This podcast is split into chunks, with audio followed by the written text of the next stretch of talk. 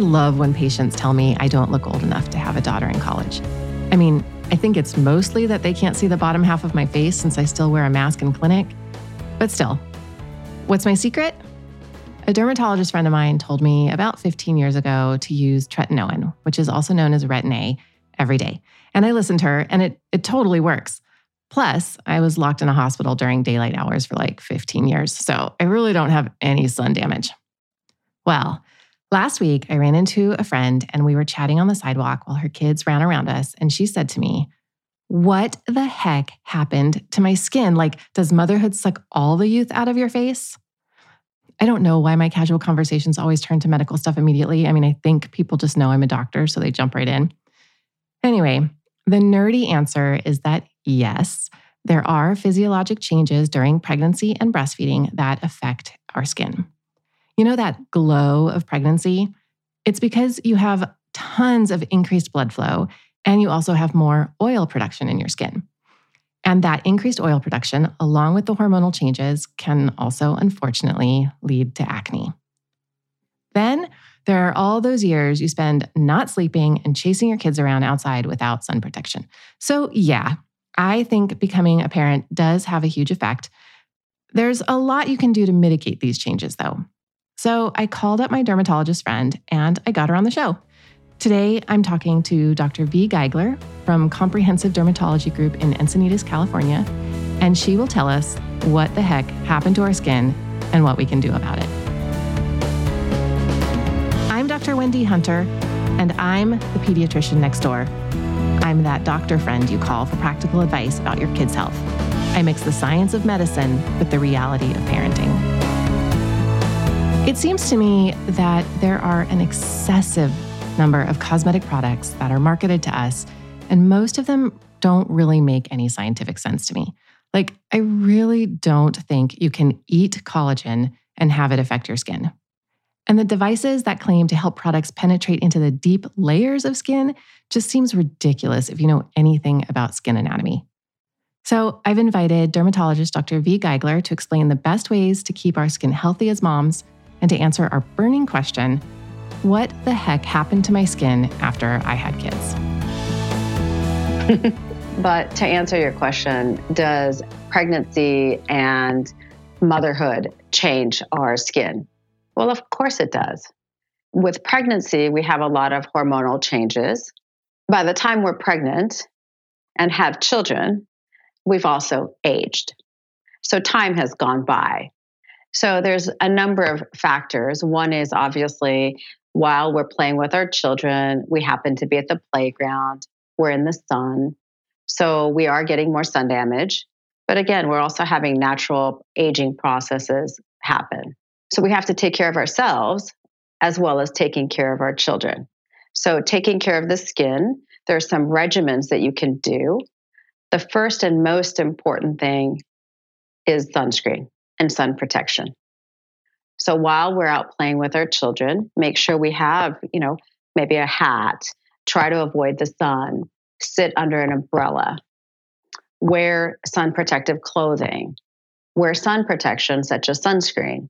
And that's really the, the first and most important thing I would say with protecting your skin. There's a number of different things that are important with sunscreen. The first and most important thing to me is the ingredients in the sunscreen. I prefer zinc or titanium ingredients because they have a broader protection of UVA and UVB rays. The other important thing is the SPF. SPF refers to the UVB protection. And having a higher SPF in general is better. I recommend that patients use an SPF 30 or higher. At a 30, with the amount that most people use, you're probably getting a 90 plus percent coverage. The higher the SPF, the higher the coverage you're going to get. But sometimes you can exchange that higher UVB protection for lack of UVA protection. So I think just getting a 30 or higher, to me, it doesn't matter as much. Is it a 45 or is it a 55? Although the higher you can get, it's still probably a little bit better. The other thing is the higher the SPF, sometimes they're not as cosmetically elegant. So if you're not using it, that's considered an SPF of zero. So I'd rather you had an SPF of 32 with a product that you find elegant, which means easier to use, that you would use every day, than to have an SPF of 100 and never use it. I love this concept of cosmetically elegant. What that means is that products are designed with a number of different filler ingredients and they come in different forms like spray or lotion. So you should try a few different brands and different products to find ones that you find easy to apply. Because the best sunscreen is the one that you actually put on. So it needs to be easy and feel really nice. The physical sunscreens, which are also known as mineral sunscreens, those are the ones that contain zinc or titanium. Those sit on top of the skin and they create a physical barrier to block UV rays. On the other hand, chemical sunscreens, those are the ones that have ingredients that you can't pronounce, like avobenzone. Those are absorbed by the skin, and then ultraviolet radiation, those rays are absorbed into the skin, turned into heat, and that's how your skin is protected. So these sunscreen ingredients, the chemical ones, they can be irritating because you absorb them. And there's also some concern that they can be hard on the environment. So, for example, it's not recommended to wear them if you're going to swim around a reef. You do need to apply sunscreen way thicker than you think, and we really didn't touch on that. The other thing is that at one time it was thought that UVA rays and UVB rays caused different effects. So some made aging worse and some caused skin cancer. But the truth is, they are all bad sun rays. Okay, we know plenty about sun protection and how that ages our skin. So I wanted to get into the other aspects of skincare. So, aside from sun protection, are there other things you can do to prevent aging? Oh, of course. So, the, again, the most important thing for anti aging is sun protection, but there are some other things that you can do. The most important one that most dermatologists recommend is some sort of retinoid, such as a prescription strength retin A. Retin A is the prescription form. The generic is considered tretinoin, and it, there, it's in a class of molecules called retinoids. This particular cream, tretinoin, has been shown to decrease pore size, decrease brown spots, even out skin tone, decrease acne, as well as help build collagen. It works in an uh, actually, I'm not even going to go through that one. Sorry, I don't even care how it works. I would love to hear how it works. Please tell me how it works. Okay. how does retin A work? Well, retin A is it's a vitamin A analog. So it works like vitamin A does. And it works on an intranuclear receptor and it affects all sorts of different processes such as it can affect melanocytes, it helps with fibroblasts and producing collagen. So there's many different ways, but it's there's an intranuclear receptor that it works on and it's probably the most recommended anti-aging product in dermatology. So there's a prescription form, which is tretinoin or retin A. There's there's a few others, uh, very similar products, and then there's also over-the-counter retinol. Retinol tends to be a little bit less irritating, but the efficacy is probably not as great. So it probably doesn't work as well so, what I'll tell people is look, you can start with a retinol, start with an over the counter retinol, get your skin kind of used to it, getting kind of primed to it. And then once you're used to using the retinol, that you don't have any irritation, then you can ask your doctor to switch to prescription strength retinoid. When I talk about the irritation, the problem with the retinoids or tretinoin is that it can cause a lot of irritation, such as redness, peeling, flaking, there are tricks you can do to use it so that it doesn't cause these side effects. So the first thing I say is we'll start with a tiny little amount, not even a whole pea size, like a half a pea size for the entire face. Start it maybe once a week, moisturize on top of it. You do this at night. And then once you're not having much irritation, say you do it once a week for a few weeks, then go to twice a week, then go to three times a week. I think ultimately you probably have to do it every other night I do mine every night, but you probably have to do at least every other night to get some benefit out of it. It's something that you want to do for the long run. You want to be able to use it for a long period of time because it does take months before you really see an improvement.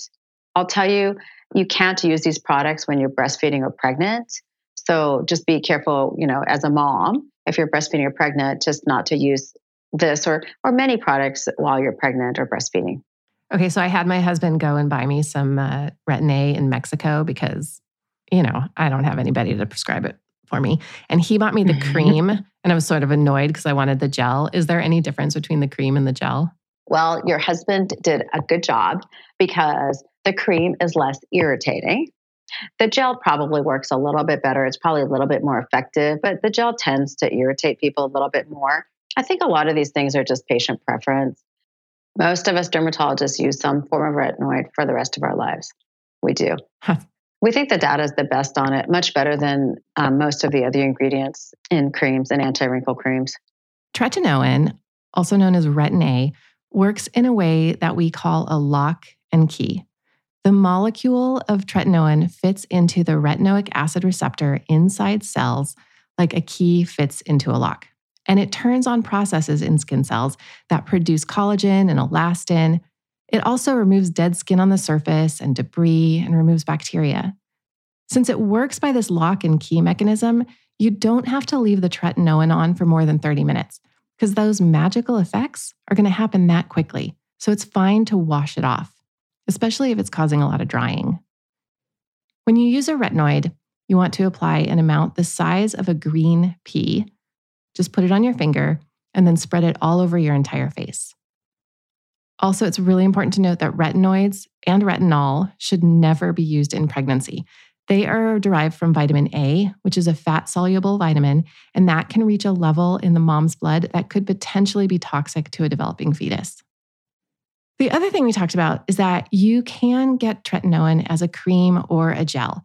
The gel has more alcohol in it and can be more drying, but it's not really clear if it's more potent, although some people think it is. Gel is a good idea for oily skin, but if you have drier skin, you'll want to get a tretinoin that's a cream. Don't confuse retinoids like tretinoin with retinol, which is an ingredient in the over the counter anti aging products.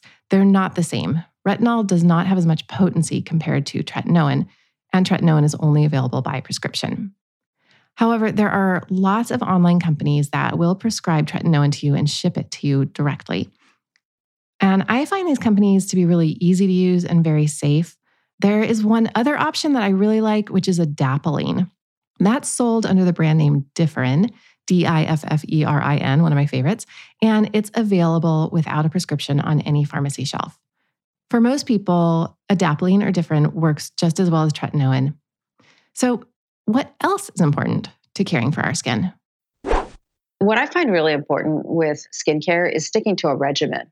I oftentimes have patients come in with like 15 different products, and I, joke that their their skin has gone crazy, like completely crazy with so many different products. I, I want people to stick to a real simple regimen, and so the the most popular regimen for me is, you know, you do something in the morning, you do something in the evening. We're going to have you in the morning cleanse your face, use a sunscreen. Cleanse your face, use a sunscreen. You can add a moisturizer in there if you want. Some people need a moisturizer in the morning, some people do not. It depends on how dry your skin is. So you can use a cleanser, then moisturize, then put a sunscreen on.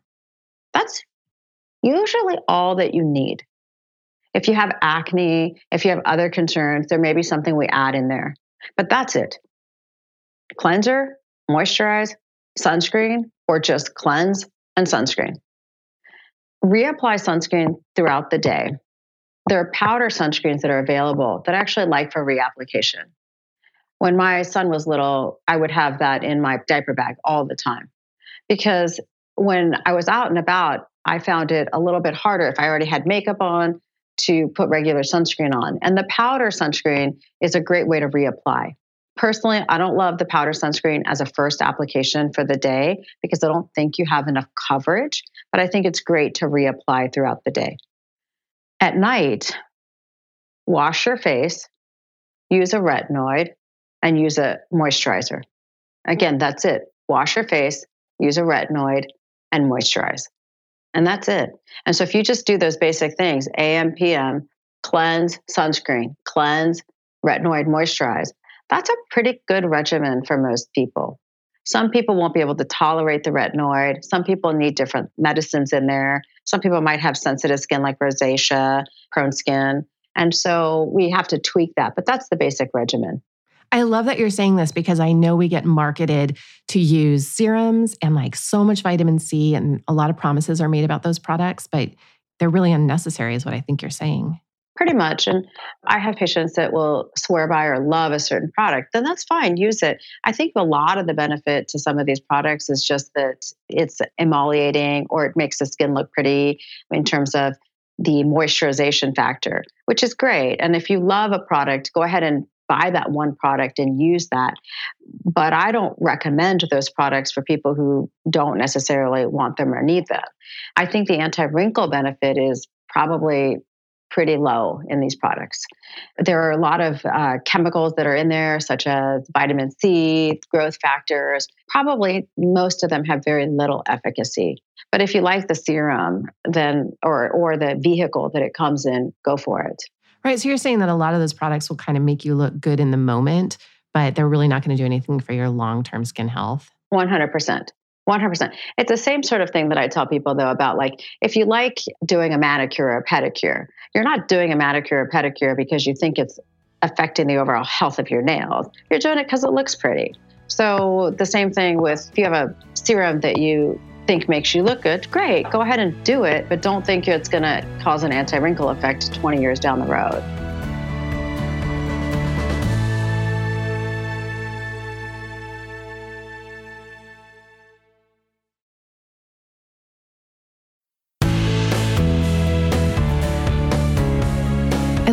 Distinction Dr. Gigler made there at the end. There is a difference between products that make your skin glow or look plump or add temporary tightness and that's great.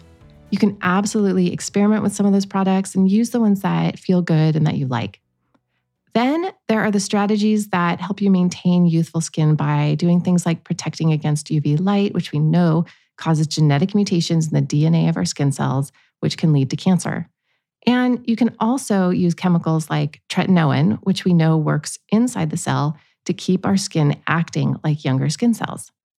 Today, I really want to focus on treatment, not just the products that feel good, but products that increase those beneficial proteins in our skin or actually really truly prevent damage and skin aging. I asked Dr. Gigler what sun protection products she likes. My recommendation is usually to find a product that you like. There's so many out there. And again, I, I want something with either zinc or titanium in it I want something that has a 30 or higher SPF. And then there are so many out there. So some people like products that are a little lighter. Some people like products that are a little thicker and more moisturizing. And every patient has their favorite. And they really want me to know what their favorite is because they want me to tell everyone about their favorite. But you know, that may be their favorite, not that might be not be yours. So from a dermatologist standpoint, there are some brands that we particularly like. I particularly like this brand called Elta MD. Those are oftentimes doctor dispensed in the office. And for someone who wants something that's a little lighter or has acne prone skin, we like the Elta Clear. There are other ones that you can use if you have drier skin, such as Elta Daily. There are a, a number of other lines. I, I, really like the Alastin product. Uh, the Alastin sunscreen, it has a tint to it. So that's another factor with sunscreens. Some people, you know, you start to get the little brown spots and you start to get a little red spots. So the tinted sunscreen is nice. Then maybe you don't have to wear makeup. But some people don't want the tint. They don't want it getting on their clothes, maybe. And so Elta has a, a tinted sunscreen that I really like as well. The one time a tinted sunscreen is helpful is for melasma. Anything that has to do with the pigment, the, the iron oxide in tinted sunscreens does help with pigmentary disorders such as melasma. Does it actually improve them? It does. It's not just covering it up. Uh, the iron oxide helps to decrease the pigment itself. If I have someone who has melasma, I'll make sure to say, make sure your sunscreen is tinted. That is so interesting. And melasma is what we call the mask of pregnancy, right? Mask of pregnancy, correct. There's many different brands that make good products. Find one that works for you. I particularly like Cetaphil. I like CeraVe. I, I like Alastin. I like Elta MD, MD Solar Sciences. There's so many out there that make good sunscreens. The other place that the powder sunscreen works well is in the part of our hair. I prefer like if someone will just put sunscreen in there, but most people don't want to put greasy sunscreen in their hair. So at least putting the powder into the part does help. How often do you find lesions in people's scalps in their parts? Enough. Enough. Yeah. We do, especially as patients get older, I'll find basal cells, squamous cells, melanoma in their scalp, especially in the part. Yeah, that's really interesting. That's the thing. I think a lot of parents probably ignore their part. Exactly. Wear a hat.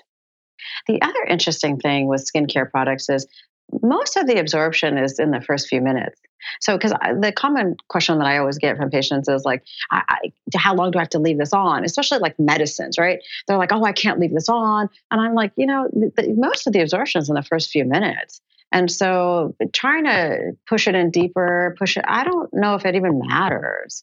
What about moms who have acne prone skin? Do you have any other specific advice for those hormonal changes? Yeah. So again, I mean, it depends on if you're pregnant or breastfeeding, then that's a separate exception, right? So, but if you're not pregnant or breastfeeding, acne prone skin, you're going to use similar products that you do for anti aging. So, for example, the retinoids that we were talking about are great for acne.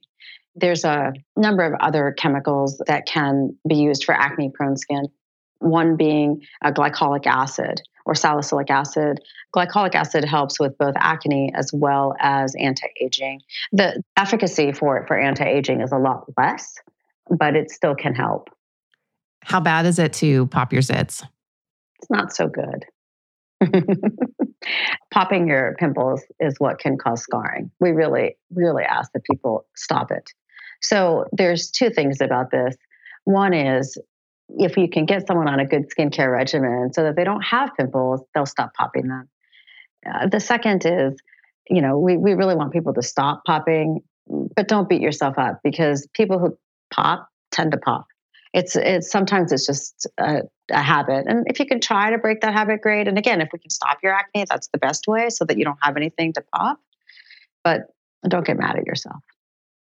Okay, how helpful is Botox and is it really worth the time and expense? 100%. Is this even a question? Damn it. is this a question? Botox is amazing. So, again, you can't do it if you're breastfeeding or pregnant. I'm going to talk about just the average woman who, or, or man, but average woman in this case, who's aging. I, I like to use it on people who have wrinkles. So, the number one most common area for Botox is between the eyebrows, what we call the glabella between the eyebrows. And the reason is that sometimes it's not even just aging, but it makes us look angry. So, Botox is injected, it's been around for decades now. It has an amazing safety profile. You usually want to do it every, say, three to four months. It's a fast procedure. And it really helps with those lines between the eyebrows. We also do Botox in a lot of other areas of the face. It's mostly done in the upper face. So you're looking at your forehead, your crow's feet. You can do a little bit in certain other areas around the lips. You can do some in the jawline. You have to be careful and you need to, you know, your your doctor needs to know what they're doing. And so they need to be familiar with Botox and how many units and that sort of thing. But, but yeah, it's it's fabulous it works. It works really well. The trend in the last decade or two has been to go for a more natural look. And so we tend not to put as many units in as we did when we were doing it a few decades ago, which is nice. And so it just kind of gives you a little bit of a fresher look. With time, most patients will notice that their lines will soften if they use Botox on a regular basis. A lot of people will say to me, Well, I don't want to get addicted if what happens if I stop it? Well, if you stop doing Botox, nothing happens. In fact, your lines, if you've been doing Botox for a while and then you stop it, your lines probably look better than they did before you were ever using the Botox. So it's not going to hurt you to stop it if you ever just can't get in, you don't want the expense or whatever, for whatever reason, if you stop it. There is that other thing that I want my kid to know I'm mad at him. So I want a little bit of movement, but I don't want to look angry all the time. And and this is this goes back to is there something about motherhood or pregnancy that ages us? Well, probably we entered motherhood mm, five to 10 years before we came out of it, or the pregnancy. We've aged now. We're 10 years older. Now we've got lines. Some people do Botox for prevention of wrinkles. And that's controversial. And that's just an individual conversation. You know, you can do a few units in different areas to try to prevent the lines. It definitely helps, but it's a personal choice whether or not you want to start at an earlier age or not. The safety and efficacy have been, you know, shown many times over. I mean, it's a, it's a safe injection. It's effective. So it's it's really up to the individual when to start. That's so funny. I always thought it was only for prevention and that it was too late for me. But you're saying that Botox works great once you have wrinkles. Yeah, I tend to use Botox a lot more for patients who actually have wrinkles. Now, let's talk, okay? So, what are we talking about with wrinkles? So, there's wrinkles with movement, and that's what Botox works best for. If you move a muscle, if you're making an expression and you have wrinkles, that's what it works best for. If you have wrinkles at rest, it'll still help soften it, but probably not as much. A lot of times, what I'll do with patients is I'll take my fingers, I'll stretch out the area between their eyebrows, and I'll say, Look, this is the best that we can do with Botox. And so you can do that to yourself. Stretch out that skin and see it, what what's there, and that's probably what it's going to look like after you have Botox. Oh, trust me, we are all stretching our faces in the mirror and staring at it all the time. So thank you for giving us permission. Okay, so is there a rule for fillers then when you have wrinkles at rest? Is that what you're saying? Absolutely. So that's where the filler really is great if it's wrinkles at rest. And filler we tend to use more in the lower face. So what we call the nasolabial folds, those big smile lines between the nose and the um, corners of the mouth. The corners of the mouth corners of the mouth is a really common area, and actually the lips also. A lot of times we think of uh, lip filler as just enhancement, making our lips look bigger. But really, as we age, our lips thin. And so, for most of my patients, I'm just trying to get their lips to look like what their lips should be like if they weren't aging with their lips to match the rest of their face. Well, and as we age, we have bone loss around our eye sockets. So I know our eyes look more sunk too. All of the above. We lose the bone, we have loss of fat pads, so, aging is very multifactorial, and we have loss of volume, we have gravity, we have collagen loss. There's so many different factors that play into it. So, a lot of times people want to say, well, what, what can I do? But there's different aspects we have to look at. We have to look at the texture of the skin. We have to look at volume loss. We have to look at the dynamic lines from when you're you know, moving. That's what we can learn is that signs of aging are inevitable. And the years we spend caring for our kids show on our face and our neck and our chest. And we can wear these changes with pride. If you love some products because they feel good or smell good, embrace them and enjoy them. But then there are the things we do for our skin on an ongoing basis to prevent damage for the sun that can lead to skin cancers. So wear your sunscreen every day be sure to apply to the tops of your ears, your neck, your chest. Also, we know that retinoids, but not retinol, but prescription retinoids or over the counter adapalene increases collagen production and elastin in the skin and slows the effects of aging on the skin. The easiest way to do all of this is to have a really simple regimen. Dr. Gigler likes a morning routine of washing the face with a gentle soap and then applying sunscreen. And if you don't have dry skin, you even get to skip your moisturizer. And at night, wash, apply your retinoid. And if it's really drying or irritating, just start with a few days a week of the retinoid, then apply a good moisture on top. As you start to show signs of aging, if you want, you can consider Botox. At least by the time you need it, your kids will be old and you'll have more free time to go get your injections. I'll continue my conversation with Dr. Vi Gigler in next week's episode when we talk about treating skin problems like discoloration and stretch marks and she talks about some of the nutritional supplements you can take that have really surprising effects on skin. So be sure to follow and catch that episode. For more from the Pediatrician Next Door, find me on the web at pediatriciannextdoorpodcast.com. If you've got a question about the weird things kids do, send an email to hello at pediatriciannextdoorpodcast.com for a chance to hear your voice on the show.